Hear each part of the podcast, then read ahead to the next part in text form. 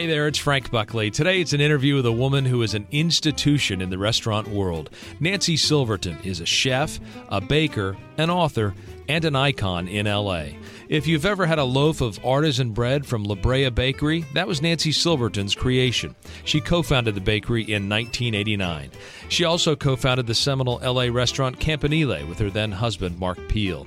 And now she's co owner of LA's Osteria Mozza, Chi Spacca, and Pizzeria Mozza, a partnership with Mario Batali and Joe Bastianich. She's won the prestigious James Beard Award for Outstanding Chef, also for Outstanding Pastry Chef, and for Outstanding Restaurant. What's the secret to her success? How did she get to the top in such a competitive field? And what can she teach us about cooking and entertaining at home? You're about to find out because she has a new cookbook called Mozza at Home, and she's going to walk us through one of the recipes during this podcast. We did the interview at Osteria Mozza at the corner of Melrose and Highland in LA. I hope you enjoy it.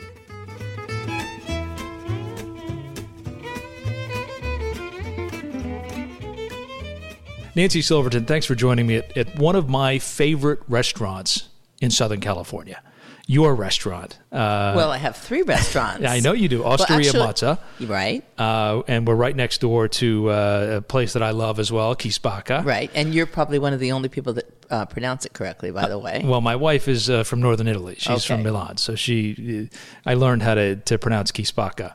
Um, and uh, at Chi Spacca is a place where you can get a great steak, kind of like a place in Florence. You know, sure. it reminds me of a a Florentine steakhouse, and around the corner is Pizzeria Mozza. Right. And of course, you can get mozza to go. And also, since we're talking about Southern California, I have a pizzeria in Newport Beach. Oh, what is that? Pizzeria Mozza. Pizzeria Mozza, another one. Two in Singapore, but that's not uh, Southern California exactly. You're on two continents. Um, and, and here's what you will find in these places if you haven't been you'll find great service, you'll find great food, and you'll find great care given to both the food and the service. And, and there's always a feeling I've found that you're having a special experience when you're here. I'm loving that description. Well, that's exactly how it is. When, and, and, I really do love this place. I'm not just saying that uh, because you're here. I'm looking forward to hearing how this wonderful place came to be. Also, about your new cookbook, your ninth, Mozza at Home. Yep. It's your ninth. Uh huh. Mozza, Mozza at Home, and how we might try to take some of the secrets of entertaining and do the same at home. And, and I don't know if we can recreate the experience here of Mozza, but at least that's not supposed to recreate right. the experience of Mozza. It is supposed to be entertaining at home. Excellent. Well, we'll get to that in a, in a second. But the first thing I want to do is talk to you about your passion for cooking and food, and where did it come from? You know, it came from cooking. Uh, I was not one of the sort of early cooks like we find today. You know, I run into so many uh, seven year olds that are uh, that are obsessed with cooking right. and obsessed with watching cooking shows. Yeah. Uh, that was not my case. Okay. Uh, firstly, we didn't have those kinds of shows when I was growing up. You know, I'm 62. I'm talking about in the mid 50s. Right.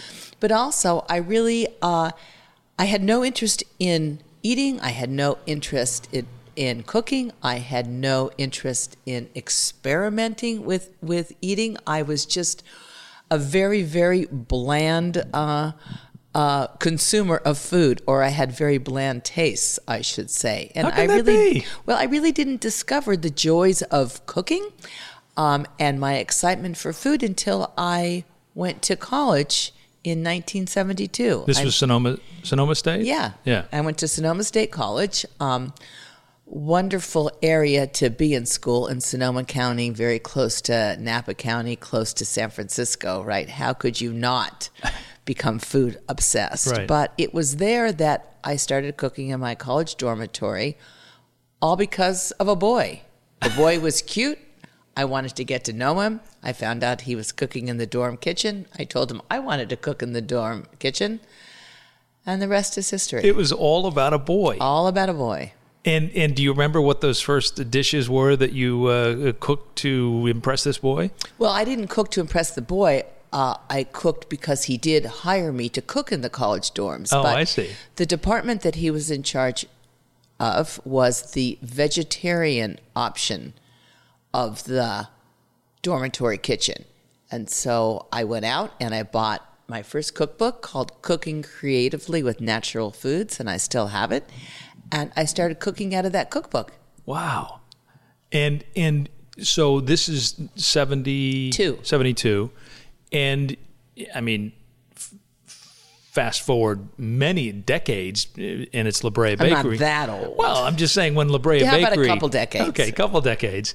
What, what in between? I mean, were you? Did you try something else, or did you think, yeah, maybe this food thing is what I want to do? No, you know, I am one of the lucky ones that figured out my life's calling early on, right? I mean, I think about all the people that get up every day and go to work and Yeah. hate what they're doing every single day. And I feel very fortunate and very lucky that I live my life the way I think I was meant to, or the hmm. way I enjoy it, or the way that gives me a lot of meaning. You know, I never graduated from college. I stayed there for the next three and a half years. And over the summer, um, school's out, I I got a, jobs at uh, what then was the um, sort of the trendy little French bistros back in Los Angeles. Uh, and some of them are still around, uh, where I made tuna niçoise. I learned how to make an omelet, a souffle, Right. you know, just the typical French little cafe. and you just came in as a cook. You, you and I just came in as a cook.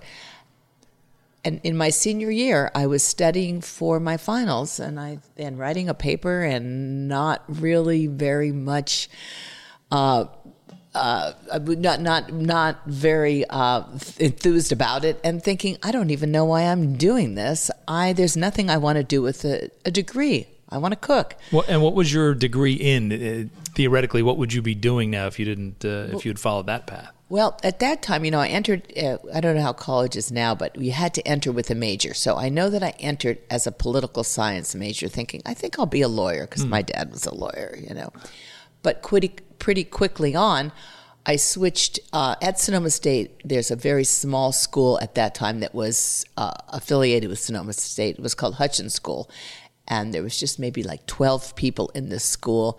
12 or 14 people, and it was a liberal arts school. And so I would I would have been a liberal arts I Major. w- major, or Right. I would have had a degree in liberal arts, and I'm not sure what I would be doing. But uh, in my senior year, I remember sitting there in the library, and I called up my my uh, parents. I think I spoke with my father, and I said, "I'm dropping out. I I want to cook. I do not want to." Continue education i mean i had one more semester left right i could Why have just you just? I mean, you. I would. Ima- I can imagine this conversation with your dad saying, "What? What are you talking about? You got one semester left." Nope. And that wasn't Really? the conversation, which Oh. was very unusual for that time because you got to think about it. You got to turn back the clock to that time.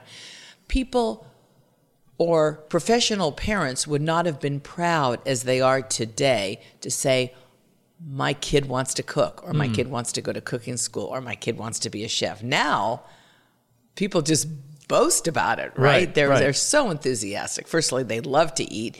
They know the potential for cooks and chefs these days. You know, with uh, with uh, products, with television, with with books. There's a, a lot of prestige behind the field now Right. in the United States, where there really wasn't then. So my parents could have said anything, and you know.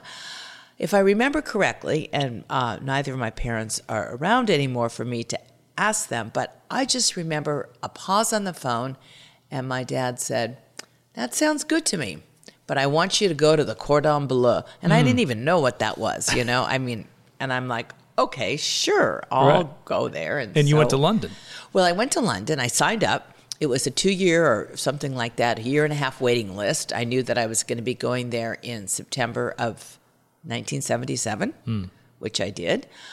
Um, but when I dropped out of school, I uh, went on to say to them that, uh, let me think. Yeah. So when I dropped out, I at that point I said, but you know, I don't feel like I should go out and get a job, a paying job in a restaurant, because for the last three summers I've done that, and I know what it's like. You get kind of stuck in a corner doing the same thing day after day. I would rather see all parts of the kitchen. what I would like to do is research and find a restaurant that I uh, was enthusiastic about the food that they did and offer my services for free. And therefore, I would have the liberty to work in all different stations because they weren't paying for me. And that's what I did. And where did you where did you start that process? So it was, um, I was living in Sonoma County, so I wanted to stay in that area, but um, there was nothing in the county that really appealed to me. But one county over, um, Marin County, so that's in between Sonoma County and uh, San Francisco, was a fantastic restaurant, no longer there. It was called 464 Magnolia, and it was run by a guy by the name of Michael Goldstein, who I still stay in touch with. Um, but what I loved about it was that it had a very similar philosophy to what was pretty new at that time, also, which was Panisse, meaning that they were um, very behind using uh, as many local products as possible. Uh, California, predominantly a California wine list. But also, what I loved about it is that it was run by a college educated, self taught cook. And so, in those days, most of the restaurants that were doing sort of food that seemed more interesting was French food, mm-hmm. and it was run by some pretty difficult French men. Mm-hmm. And I wanted to be in a kitchen was which was a lot more open-minded, a little bit more flexible, not as set in its ways.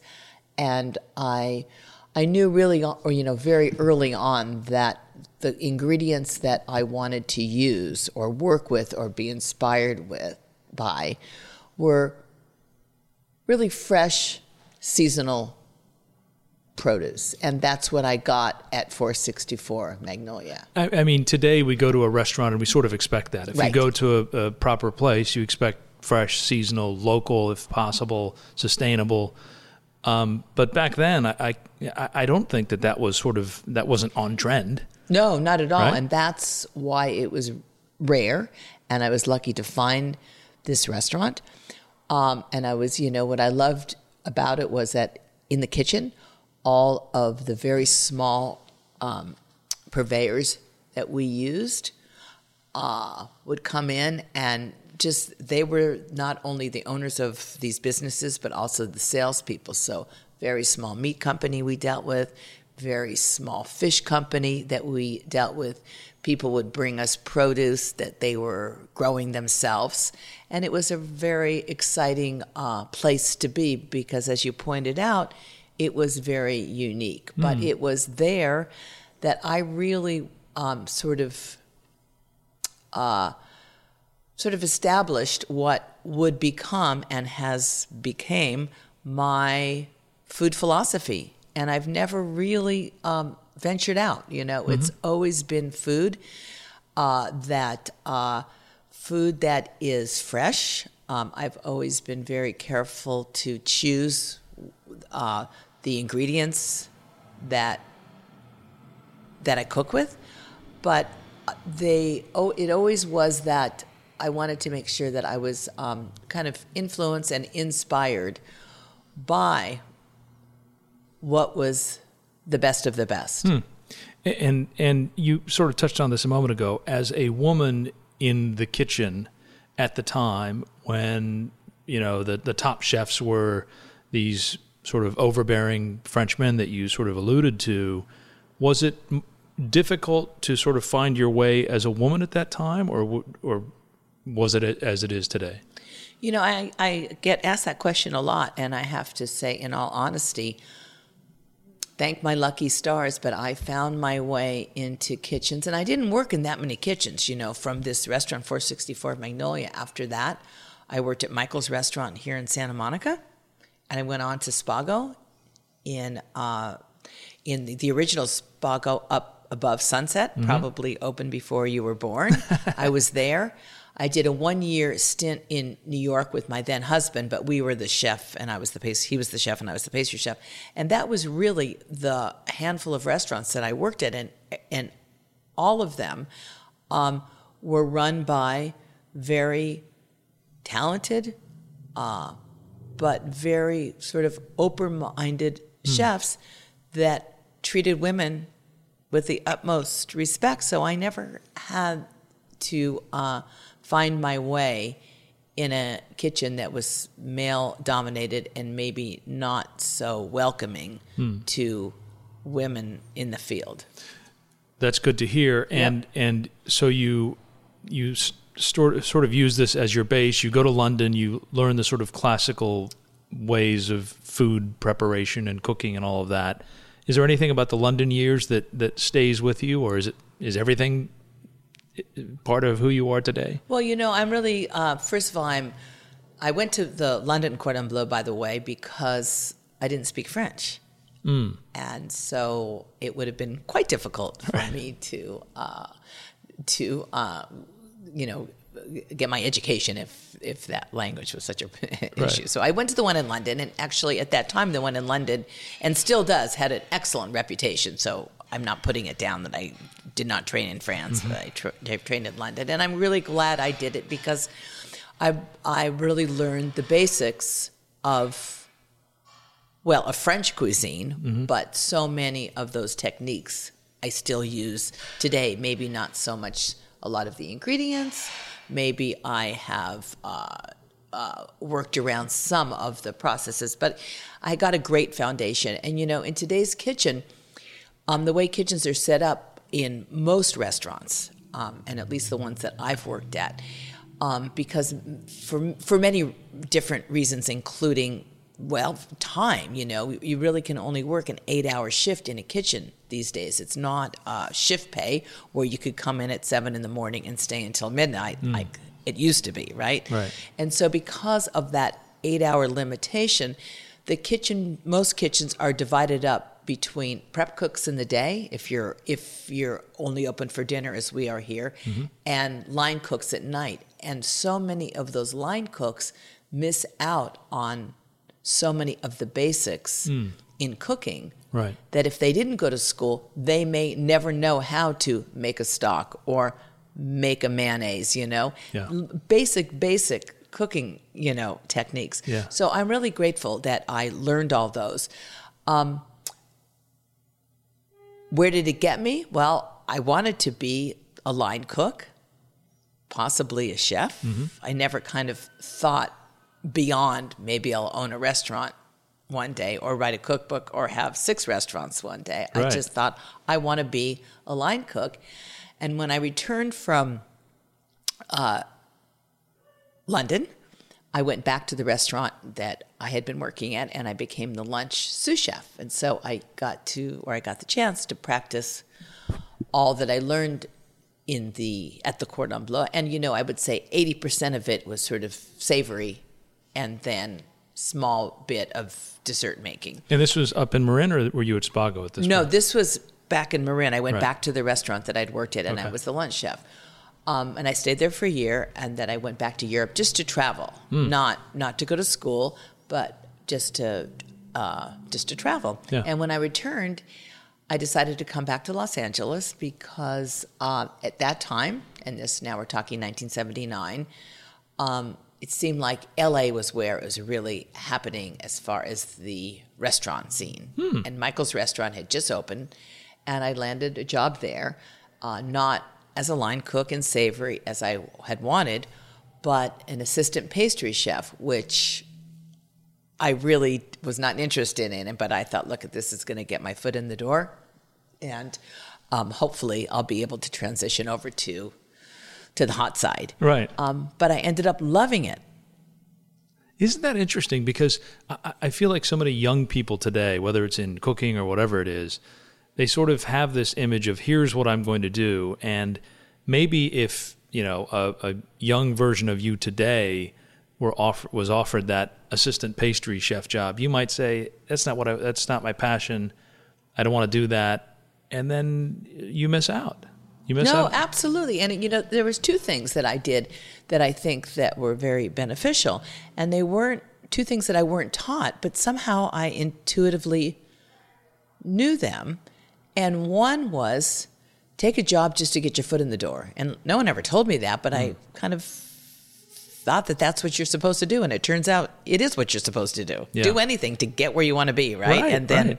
work your way up. But the other and i was uh, talking about this with some friends the other day is that in europe the tradition for uh, certainly for cooks was at a very young age you either decided that you were going to complete say junior high or high school even but probably high school or if you were going to apprentice at a restaurant uh, someone like wolfgang started apprenticing at a restaurant when he was 13 years old. Uh, his mother worked at a hotel.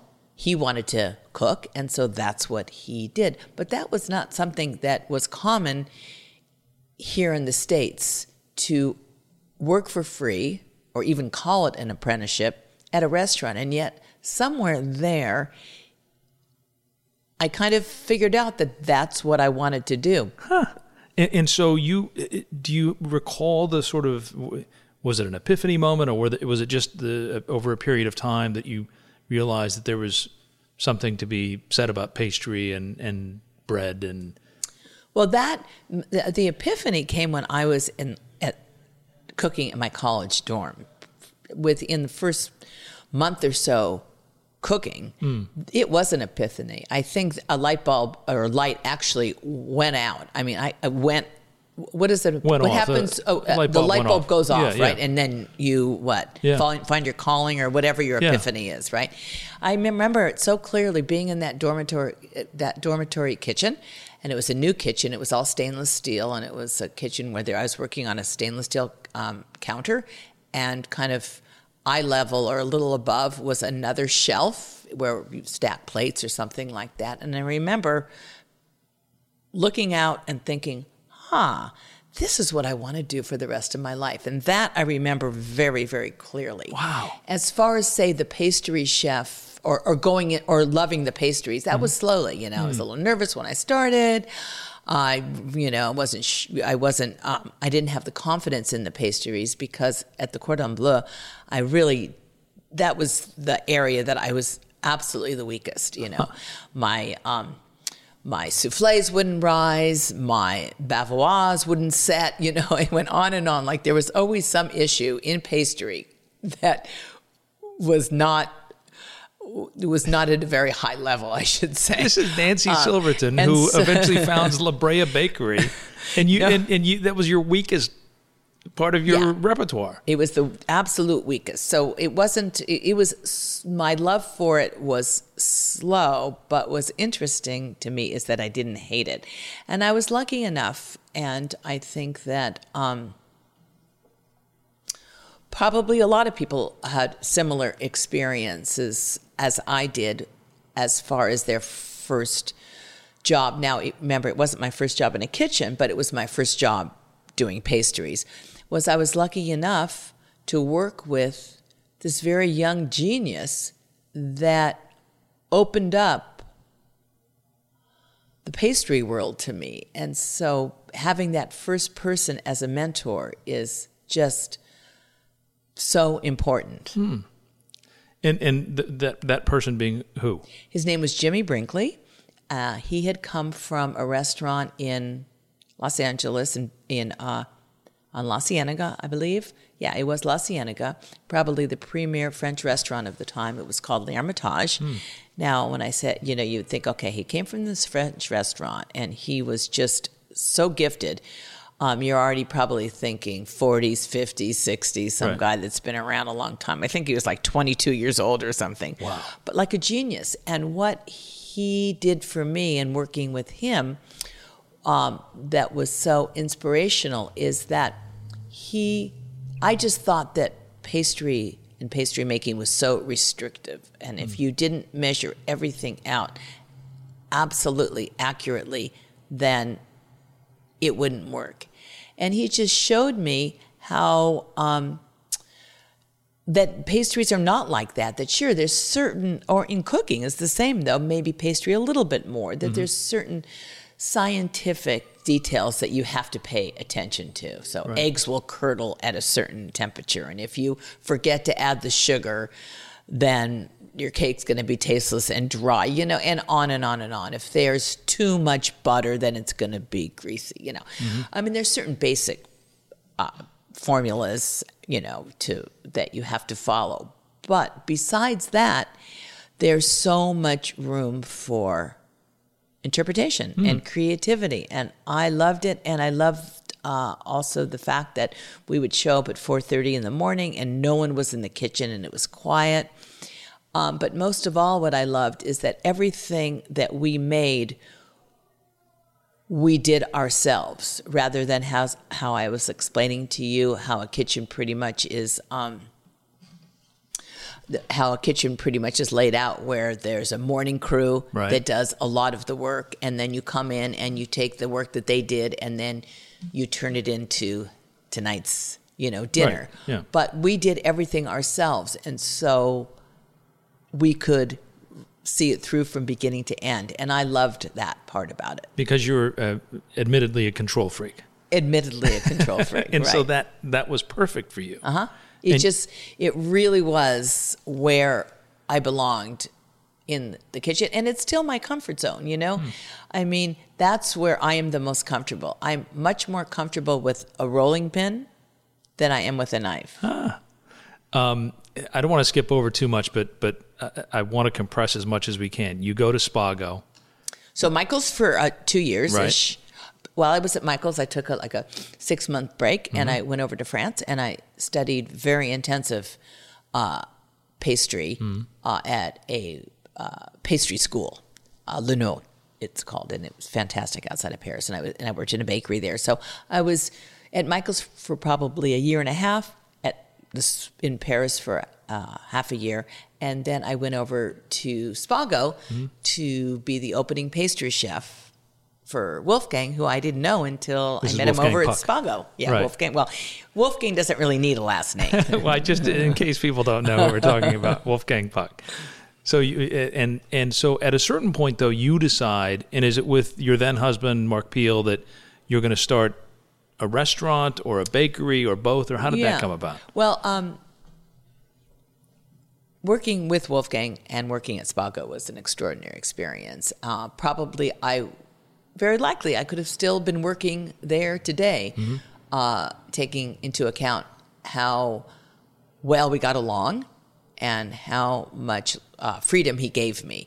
But my then husband, uh, who uh, was the uh, chef de cuisine for Wolfgang, um, he needed to branch out on his own. Um, you know, Wolfgang gave me a lot more freedom that he gave Mark, uh, and we were uh, kind of stolen away from Spago to uh, New York. We were poached, is the word, Okay. uh, by a guy who's no longer alive. His name is uh, Warner Leroy. He owned a, a restaurant, very popular restaurant called Maxwell's Plum, and another restaurant called uh, Tavern on the Green. Oh, yeah. Huge institutions. Right. Anyway, he wanted us to come out. He wanted to turn Maxwell's Plum into Spago. Uh, and it was just a really difficult situation, and it didn't work out. And we were in New York for less than a year but felt ready and had the confidence to open our own restaurant. And we thought that would be in New York because I loved living in New York. Uh, that's where I wanted to be. Found a little space in Soho. Uh, didn't um, sign any leases, but went to Italy, rented a house for a month in Tuscany. And it was there in Tuscany where we really, for the first time in our relationship, got to cook together and cook a lot and buy off the buy you know vegetables off the side of the street and make really simple flavorful food and it was there that we really realized that it would not be possible to make the kind of food we were loving eating that summer in New York and we would have to return to California Because you didn't have access to those fresh, the fresh produce or, or whatever. Exactly. You know, New York has changed a lot since uh, this. We're talking about 1986, say. Um, and now the green market there is very big, and, and all the chefs are getting all these farmers to grow uh, vegetables that that they want, and it's a much different scene than it was then. Then during the winter, and I don't mean during the summer, but during the winter uh, and most of spring, there was, you know, a few carrots and some iceberg lettuce to buy, and some green strawberries from that were coming in from Los Angeles, you know, or Ventura County. You know, Right. um, there was not the produce, and to us, it became very clear, spending that time in Italy, that it's the fresh produce that we need to create the dishes that we want to cook. And so we came back to Los Angeles. And so the story goes your then husband Mark Peel is this is Campanile, right? The- and that's when we st- that's when we um, came back and started looking for a, a restaurant location for a yet unnamed restaurant. Um, not thinking about La Brea Bakery until we started looking. When I came back from Los Angeles, or sorry, came back to when we came back to Los Angeles from New York. Uh, lucky enough, Wolfgang said, "Come on back and you know work for me again until you find what you want." And so that was great because we had some income, but also it was there that Wolfgang uh, appointed me to come up with a bread program for him at Spago. He was very dissatisfied with the bread that um, that they were purchasing and wanted to bake his own bread in house. And so I started experimenting. And so that's where I got my hands a little bit wet in the dough.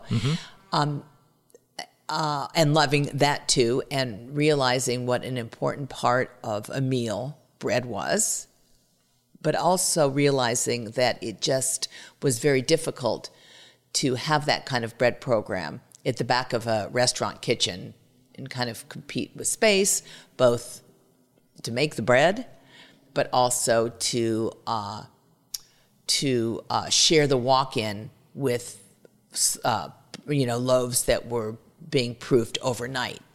And so when Mark and I started looking for a restaurant space, we kind of kept in the back of our minds if we could find a space that was big enough that we could also include a wholesale and re- retail bakery. So it would be a bakery that did not compete for space with inside a restaurant kitchen. We would do that. And we were lucky enough to find the space on La Brea that was Campanile and La Brea Bakery. And actually, La Brea- Bakery opened up six months before Campanile did.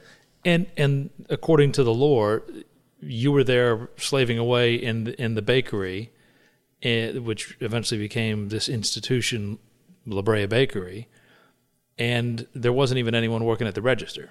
People would knock when we the, first opened. Right. Yeah, we realized that was one part that I thought, oh yeah, someone's got to take the money, kind of thing, or oh yeah, we need a cash register. Like, you know, so um, you know, immersed in you know in trying to um, develop these you know bread recipes, uh, and then once developed and once uh, getting close to opening, uh, well, making the bread Yeah. that didn't even think about that part of the business. And so I'll never forget the first day when the door opens and my mouth opened, you know, my jaw dropped, and I thought, oh, now what am I supposed to do? Am I supposed to sell the bread too? But, and and that became a, a- an institution, and it uh, as did Campanile, the restaurant that it was right next door to, which is gone, um, sadly today. but it Uh, has a great restaurant there, Republic, and a bakery, right? And yes. their bakery there. And it's so fantastic. no, the, the- Yeah. what's there is, but it's Yeah. not what what you created. No. La Brea Bakery still exists, but not under your name. Right. I ended up selling La Brea Bakery in uh, 2001. Uh, and La Brea Bakery stayed at that location until, I don't know, right before Republic opened. And so now it's relocated a couple blocks up the street, so it's still on La Brea. Yeah. But at that time, you know, I created this bakery for the love and the passion of making of making bread, and I got to do it. I got to mix it. I got to shape it. I got to bake it, and for a day or two sell it. Right. and as we got busier, um, I had to eliminate part of that bread making process because uh, it just expanded. So at one point, I had to give up the mixing of the dough because that became a whole shift of mixing not only you know several batches of different doughs, uh, but I always baked the dough at night uh, while we were there on La Brea, which was about two years, and then we expanded to um, a, a lar- much larger bakery. Uh, that was on, or still is on Washington Boulevard, and I baked there for about another year. And I slowly started pulling away from the bakery because it was so much larger than I ever envisioned. And my, I, I needed to train a lot of other people to, you know, to staff the demand. Yeah. And uh, you eventually sold it. And do you do you miss it? Do you feel like your baby is in good hands, or do you, when you buy a loaf of La Brea Bakery at the Ralph's or wherever you go, do you think "Ah, I would have done it a little bit differently? Or Well, you know, again, going back to, you know, what I love, let's f- flip, or what, how do you call it? Turn the, turn back the dial? No, we're turning it ahead to Okay, today. okay, So what is flash that? forward- Let's flash- flash flash, forward. You know, what I love about my restaurants here in Los Angeles is that the three of them are right next to each other. Yeah. And I, I get in here in the morning and I just never stop spending time in each one Hmm. of them. And then at night, when I'm in town, you can find me behind the mozzarella bar. Yeah. Not so true in Singapore, although I love it, and not Right. so true in um, Newport Beach because I just can't be there. Right. So when I compare that to the bakery, when the bakery got so large that I could no longer be a part of the process, um, sort of emotionally, I wasn't as much in sync. Um, so would I have done it differently? The only thing I would have done differently is I never would have grown it. But if I never would have grown it, um, I wouldn't be maybe in the fortunate situation that I am today, Yeah. right? So I guess that's the price you pay, or anybody pays, for growth. yeah. Um, I, I want to But I'm talk. lucky. I just want to say I'm so lucky that when I did La Brea Bakery, and this is really important to me, is that when I did it, or when I um, when I started La Brea Bakery back in 1989, there were not the books, there were not the schools, there were not the bakers to talk to, and so everything that I learned about bread and the bread making process, I pretty much taught myself, and that is very gratifying. I'm sure it is. Yeah. And and we were all the lucky recipients of it. I'm going to take a short break, but uh, when we come back, I want to talk to you about how this wonderful uh, series of restaurants uh, came to be. We're at Osteria Mozza uh, in, uh, are we saying Los Angeles or Oh, Hollywood? I don't know. I say Hollywood, but it really is Los Angeles. But Right. it's close. Well, we're, at, we're, at Hi- we're at Melrose and, and Highland. If you're if you're visiting LA, we're going to take a short break. We're going to talk about this uh, beautiful restaurant, and then we're going to talk about uh, Nancy's new cookbook when we come back.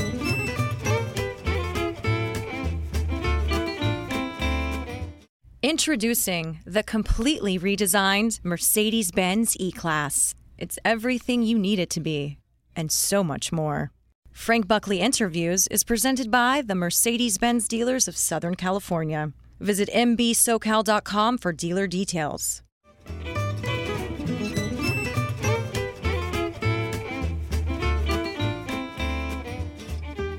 We're back with Nancy Silverton, and um, we are at what uh, uh, LA Times restaurant critic uh, Jonathan Gold calls the Mozza Plex. Right. uh, I just interviewed Jonathan the other day, and we were both talking about how much we love you and your food. Um, how did this place come to be? You want the short version or a version? A version, whatever Okay. you want. So when we talk about the Mozzaplex, that's because there's three restaurants on the corner. Um, what there was supposed to be was one restaurant.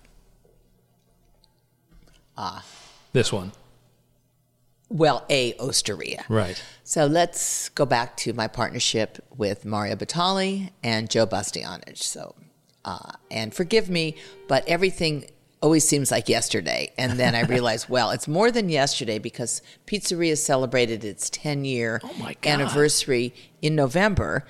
And you think of how long does it take to put together a restaurant, meaning sign a lease, design a restaurant, pass all the inspections, and open.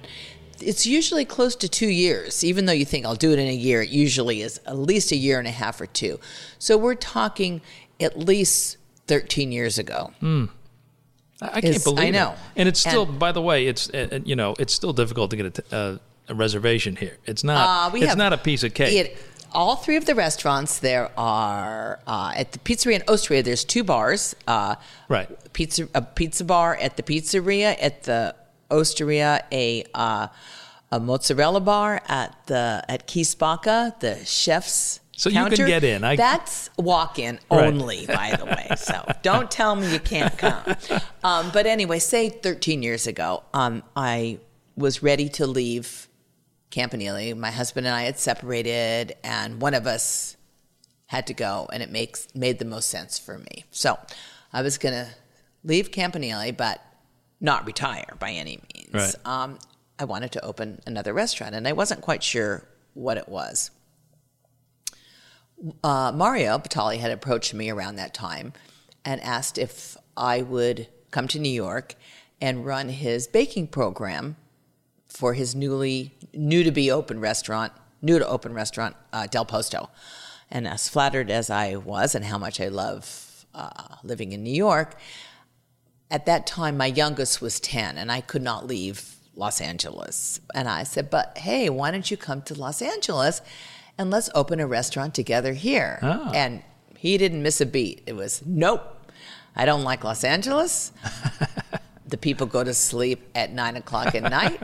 And besides, everyone's on a diet. I would never live or own a restaurant in Los Angeles. End of conversation. All right, I thought, you know. I went to Italy that summer because I spend my summers in Italy. I'm lucky enough to have a little house in Umbria.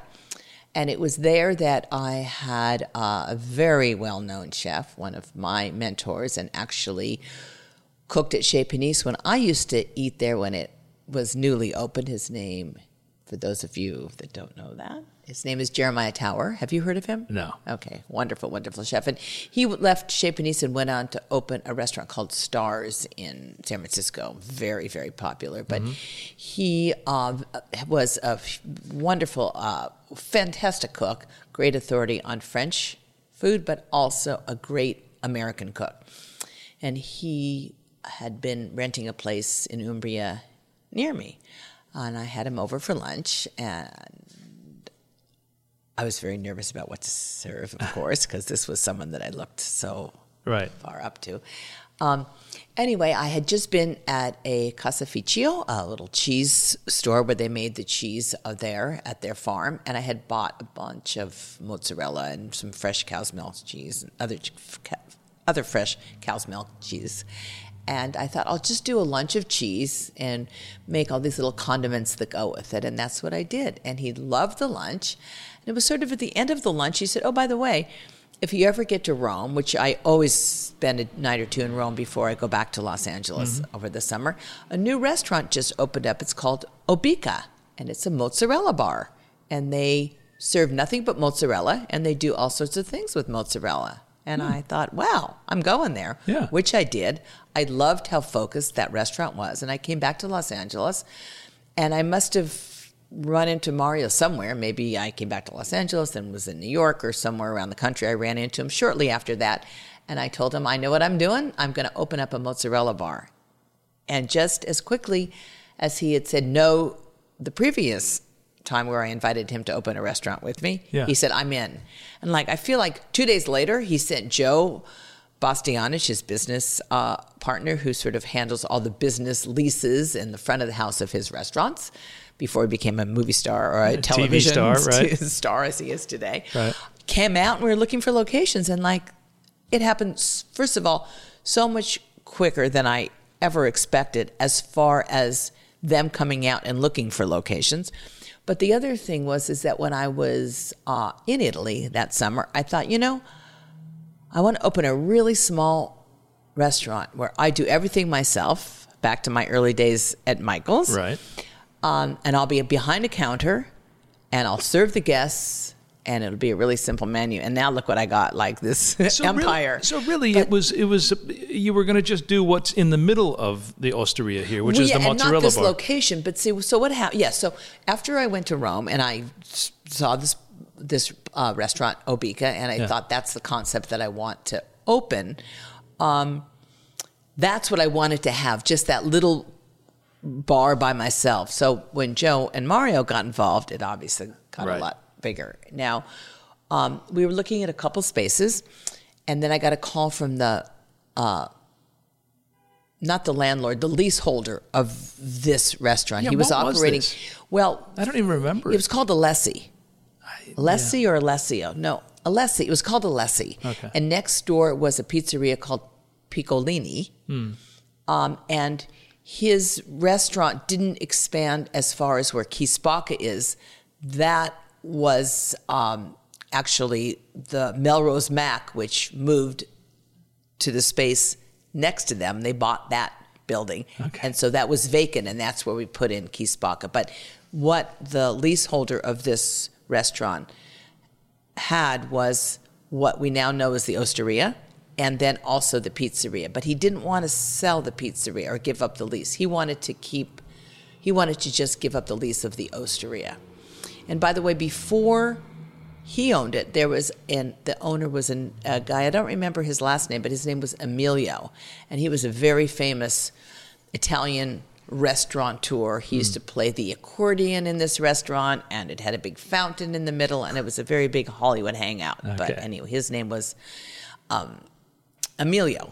But Antonio got the lease from Emilio, and he wanted to give up the Osteria. But I had already um, had thought years before that one day I would love to figure out how to make the pizza of my dreams. I had tasted sort of the beginnings of the pizza of my dreams, both Right. in Arizona at Chris Bianco's Pizzeria, and then in Rome at a little bakery.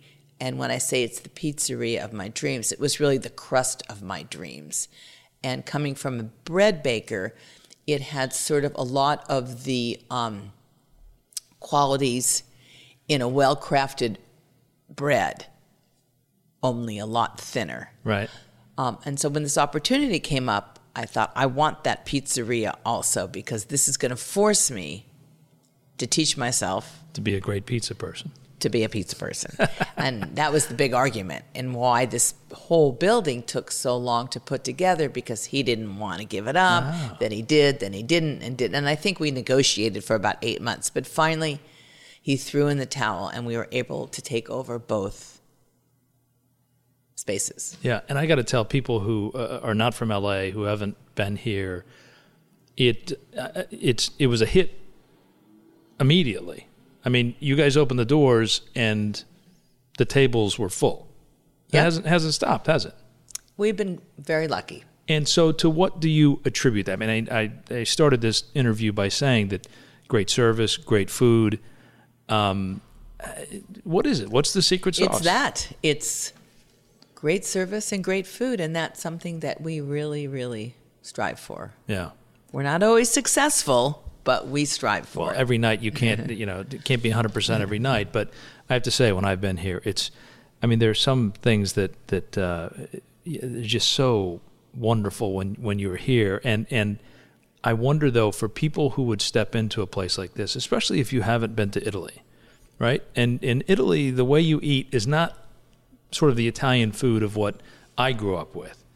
Big red sauce meatballs, a gigantic plate of spaghetti and meatballs, or you know, a thick piece of pizza, and that was the meal you walk out waddling out because you're full.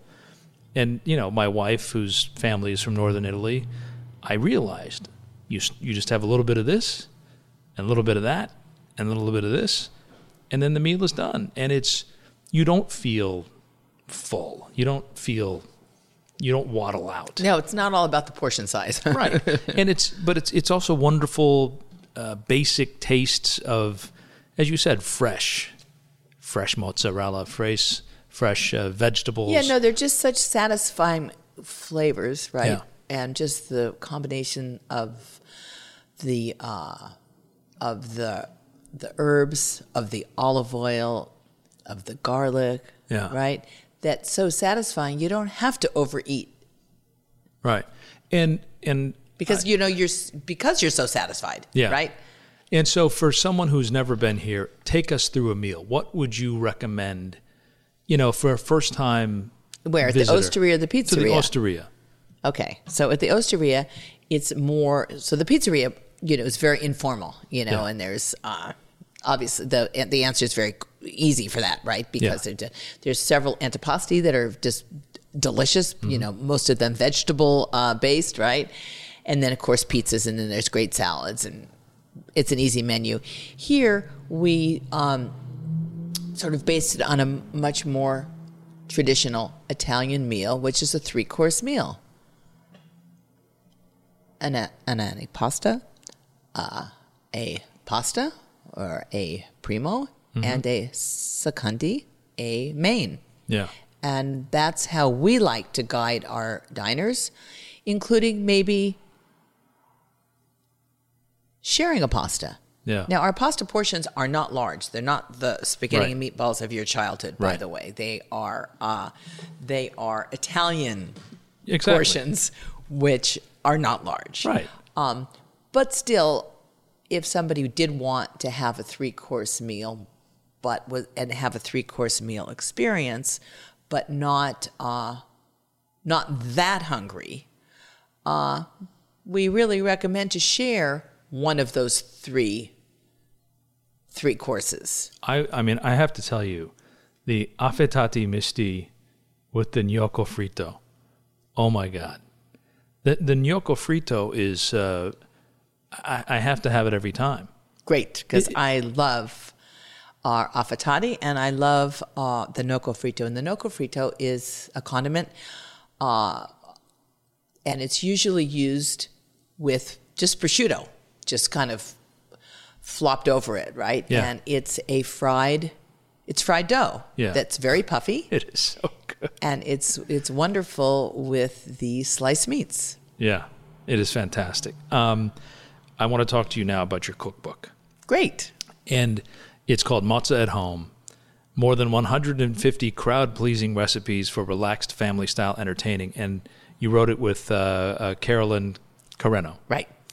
And it, what I love about it is that so many of us, when we try to entertain at home, you're just overwhelmed with what can you know what should I do you know what should be the main you know how do, how do I start and you've organized it very simply and one thing that struck me uh, Nancy Silverton who is known now for this Italian wonderful place here for the the bread one of your go-tos is the humble hamburger Yeah, I love a hamburger party. I was I was shocked Well, you know, I just want to um, uh, clarify for our listeners Yeah. that uh, the name of the book is Mozza at Home. Uh, and so probably a lot of people are thinking that it's a chef's way Hmm. of giving home cooks recipes that they use in their restaurant, Right. but made simple. Yeah. And that's not No. what this book is. In No. fact, I maybe ex- maybe there's a few uh, of the dishes that we actually use here. Yeah. But most of them we don't, um, uh, for a number of reasons. A lot of them are not Italian, um, but also nothing in this book is plated individually. It's all meant to be shared family style family style, Right. and it's all meant to be served at room temperature. And that's what's great about entertaining in this relaxed way is that the host is not spending their time in the kitchen while their guests are sitting down. Yeah. And the host is sweating trying to plate each course, getting Right. it to the table while it's hot and not being a member of their own party. It's not right? fun. No, this is a fun way to entertain because you're there, but it's also relaxed in the sense that you can start a couple days before and bring the food out to be at room temperature, right? Bring it back up. Uh, start early that morning and just kind of complete dish after dish. But also, what's great is that when I think of a party, uh, most of the parties I have are in my backyard with 25 to 50 people or more. Um, and I set out a long spread, and, and uh, so it's more like a buffet, right? Yeah. And so people sort of pile up food on their plate. But what's important when you do that or lay out that spread is that all the flavors go together, which is not the case in a potluck because the potluck, there's nobody in charge and Right. everyone's just bringing any dish they want to Yeah. want to bring. And inevitably, there's a few that ruin the flavor of everything else. So The book is divided into um, chapters where there's a protein, and then all the dishes that would taste great with that protein. But I'm not suggesting that you make every single one of them. Right. So that's how it differs from a menu cookbook. You know, a menu cookbook is usually make this menu. Yeah. That's And- not what this is. And I found it. I found it very approachable, and it, things that I could make. And yeah, I, some I'm, are a little bit more difficult than Right. others, or a little bit more time consuming. Others are not. Right. You know, I was very careful to use very sturdy ingredients that can sit on a table because I think when you have a um, casual, say, buffet, then I think people casually show up whenever they want. And it's important to have the food look and taste as good for the people that are on time and the stragglers that come an hour and a half later, Right. right? And so I was very careful about these sturdy ingredients. Um, and then there's a few of the spreads, which I call them, and one of them being the hamburger spread, which I think people love to personalize yeah. Their food. So, what better way than hamburgers and then recipes for all sorts of different condiments uh, to put on those hamburgers, to um, make them your own, but also it's great subject for conversation. Yeah. You, you know, doesn't matter how old you are, you get so excited by what you create, and you know, you say, well, "I put this on, and you should really try this." And the order I like it is better this way. And oh no, I never put. You know. Yeah. So it's just sort of, uh, it makes, um, yeah, it makes the meal itself more interactive. Yeah. Uh, and and I noticed that you uh, worked with someone to try to replicate the In-N-Out uh, animal style and the the secret sauce. Right. Do you think you achieved it? Well, I never knew what an, an In-N-Out animal style. For some reason, I thought that meant no bun. Right. I'm, I'm not sure why I thought that because animal style.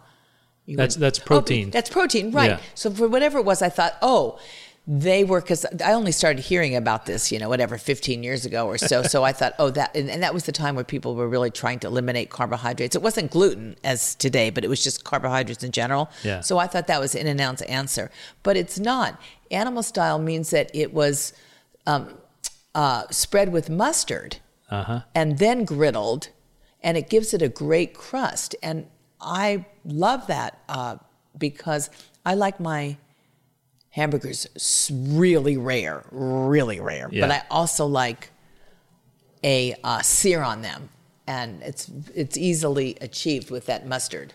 Well, let me let me just put you on the spot in case people don't buy the book, and God forbid you should not buy the book, but because you should. But if they don't, one sort of dish that you could quickly explain here that people can take away from our conversation that Nancy Silverton will walk you through the dish right now. Is there any, is something that you can think of that you can take Talk some, about take putting me through? on the spot. um, Maybe the how about the uh, you pick one, and I'll walk okay you through how, it. how about the the staff uh, chicken thighs? Well, funny you meal. should say that because um, I'm going to make them when I leave you Okay. today, and I'm going to make them because I haven't made them for about two years myself because of the book. Uh, and I'm going to be doing them on the Today Show Oh. in January. And I'm like, well, I have like 30 seconds to do them, so I better remember what I'm doing. But Right. the staff meal chicken thighs, I call them staff meal chicken thighs because uh, at 11:30 every day at the Osteria is our staff meal, and my favorite uh, protein at the our staff meal is chicken. And I gotta say, I get it probably six days out of seven. But every day I walk in and I say to Sal, Sal, what's for lunch? And I'll say chicken. And they have a thousand ways of doing it. But my favorite way is really just the simplest. And um, I added what I think is really the key to it. And by the way, we use chicken thighs only. And I love chicken thighs. I think they have the most flavor. They're the juiciest. I noticed that Um, you have at least and- three different Yeah. chicken thigh dishes in this book. because it's such an easy protein. It's so they're so easy to make, right? Yeah. Um, and everybody loves chicken. Yeah.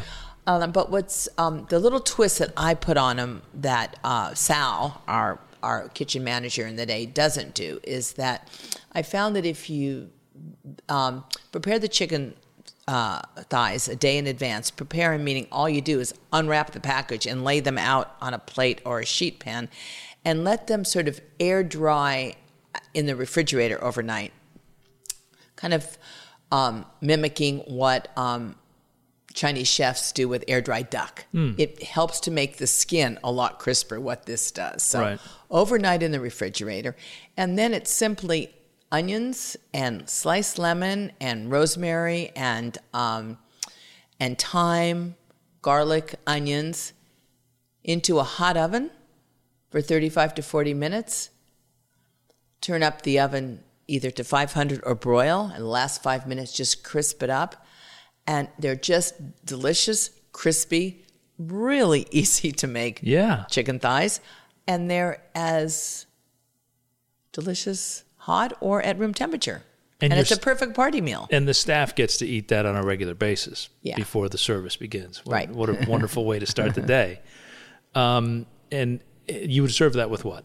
And then um, I suggest serving it with uh, either a um, uh, roasted root vegetables that also have some broccoli leaves, and I mean, sorry, some uh, Brussels sprout leaves and uh, some uh, mushrooms in it. Um, and I love those vegetables because I cook them in a sheet pan uh, separately, the different vegetables.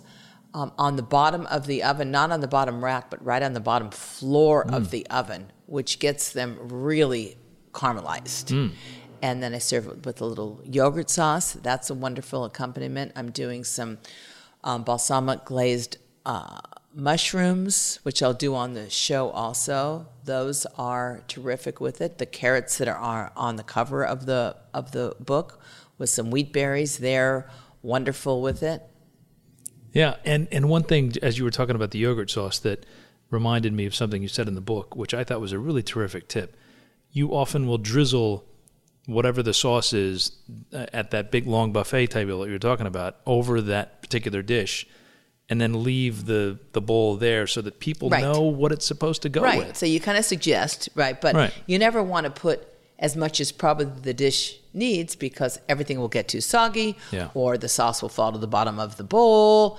Um, and so those are the kinds of tips that I've given throughout the book on how to have your buffet table still look presentable Yeah. from the beginning to the way end.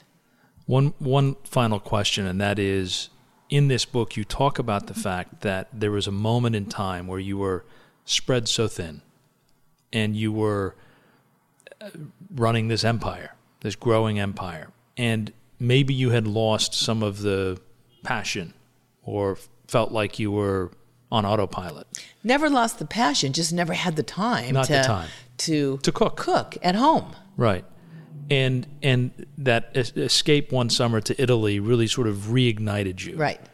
And is it there still after all these oh, years? Oh yeah, that's my favorite my favorite favorite time that I spend in Italy is when I'm preparing for a party. Hmm. I get up early, I make my list, I start to I have a big fireplace inside, but in the summertime all of my entertaining is, you know, outdoors, which is nice. Yeah. Um, but I start and I make one dish at a time, and I finish that dish and I lay it on my fireplace. And you know, at eight o'clock in the morning, it's very sparse, and by five o'clock in the afternoon, I've got about twelve plus platters there ready Oh. to take outside, and it's very uh, rewarding to see your masterpieces as they are completed. Well, please take a picture someday and, and send I it to me because that just sounds uh, wonderful. Um, Nancy, thank you so much for your time. Again, the, the cookbook is uh, Mozza at Home. Um, you are a treasure here Aw, in Southern you. California. You really are. And uh, we're grateful for everything you've done. Uh, and congratulations! And if people want to be part of the party, come to uh, to Mozza, Yep. to the Mozzaplex, where you'll where it's uh, open every day. Thank you, Nancy. Thank you. Hope you enjoyed today's podcast. And if you're not a subscriber, I hope you'll do it today. It's free, of course, and it'll ensure that you won't miss a single episode of our podcast, which drops every week on Wednesday. You can also see our interviews on KTLA on the weekends and on YouTube. As always, thanks for sharing us on social media with your friends. Tag me when you do. I'm Frank Buckley TV on Twitter and on Instagram. Thanks for listening, and until next time, I'll see you on TV.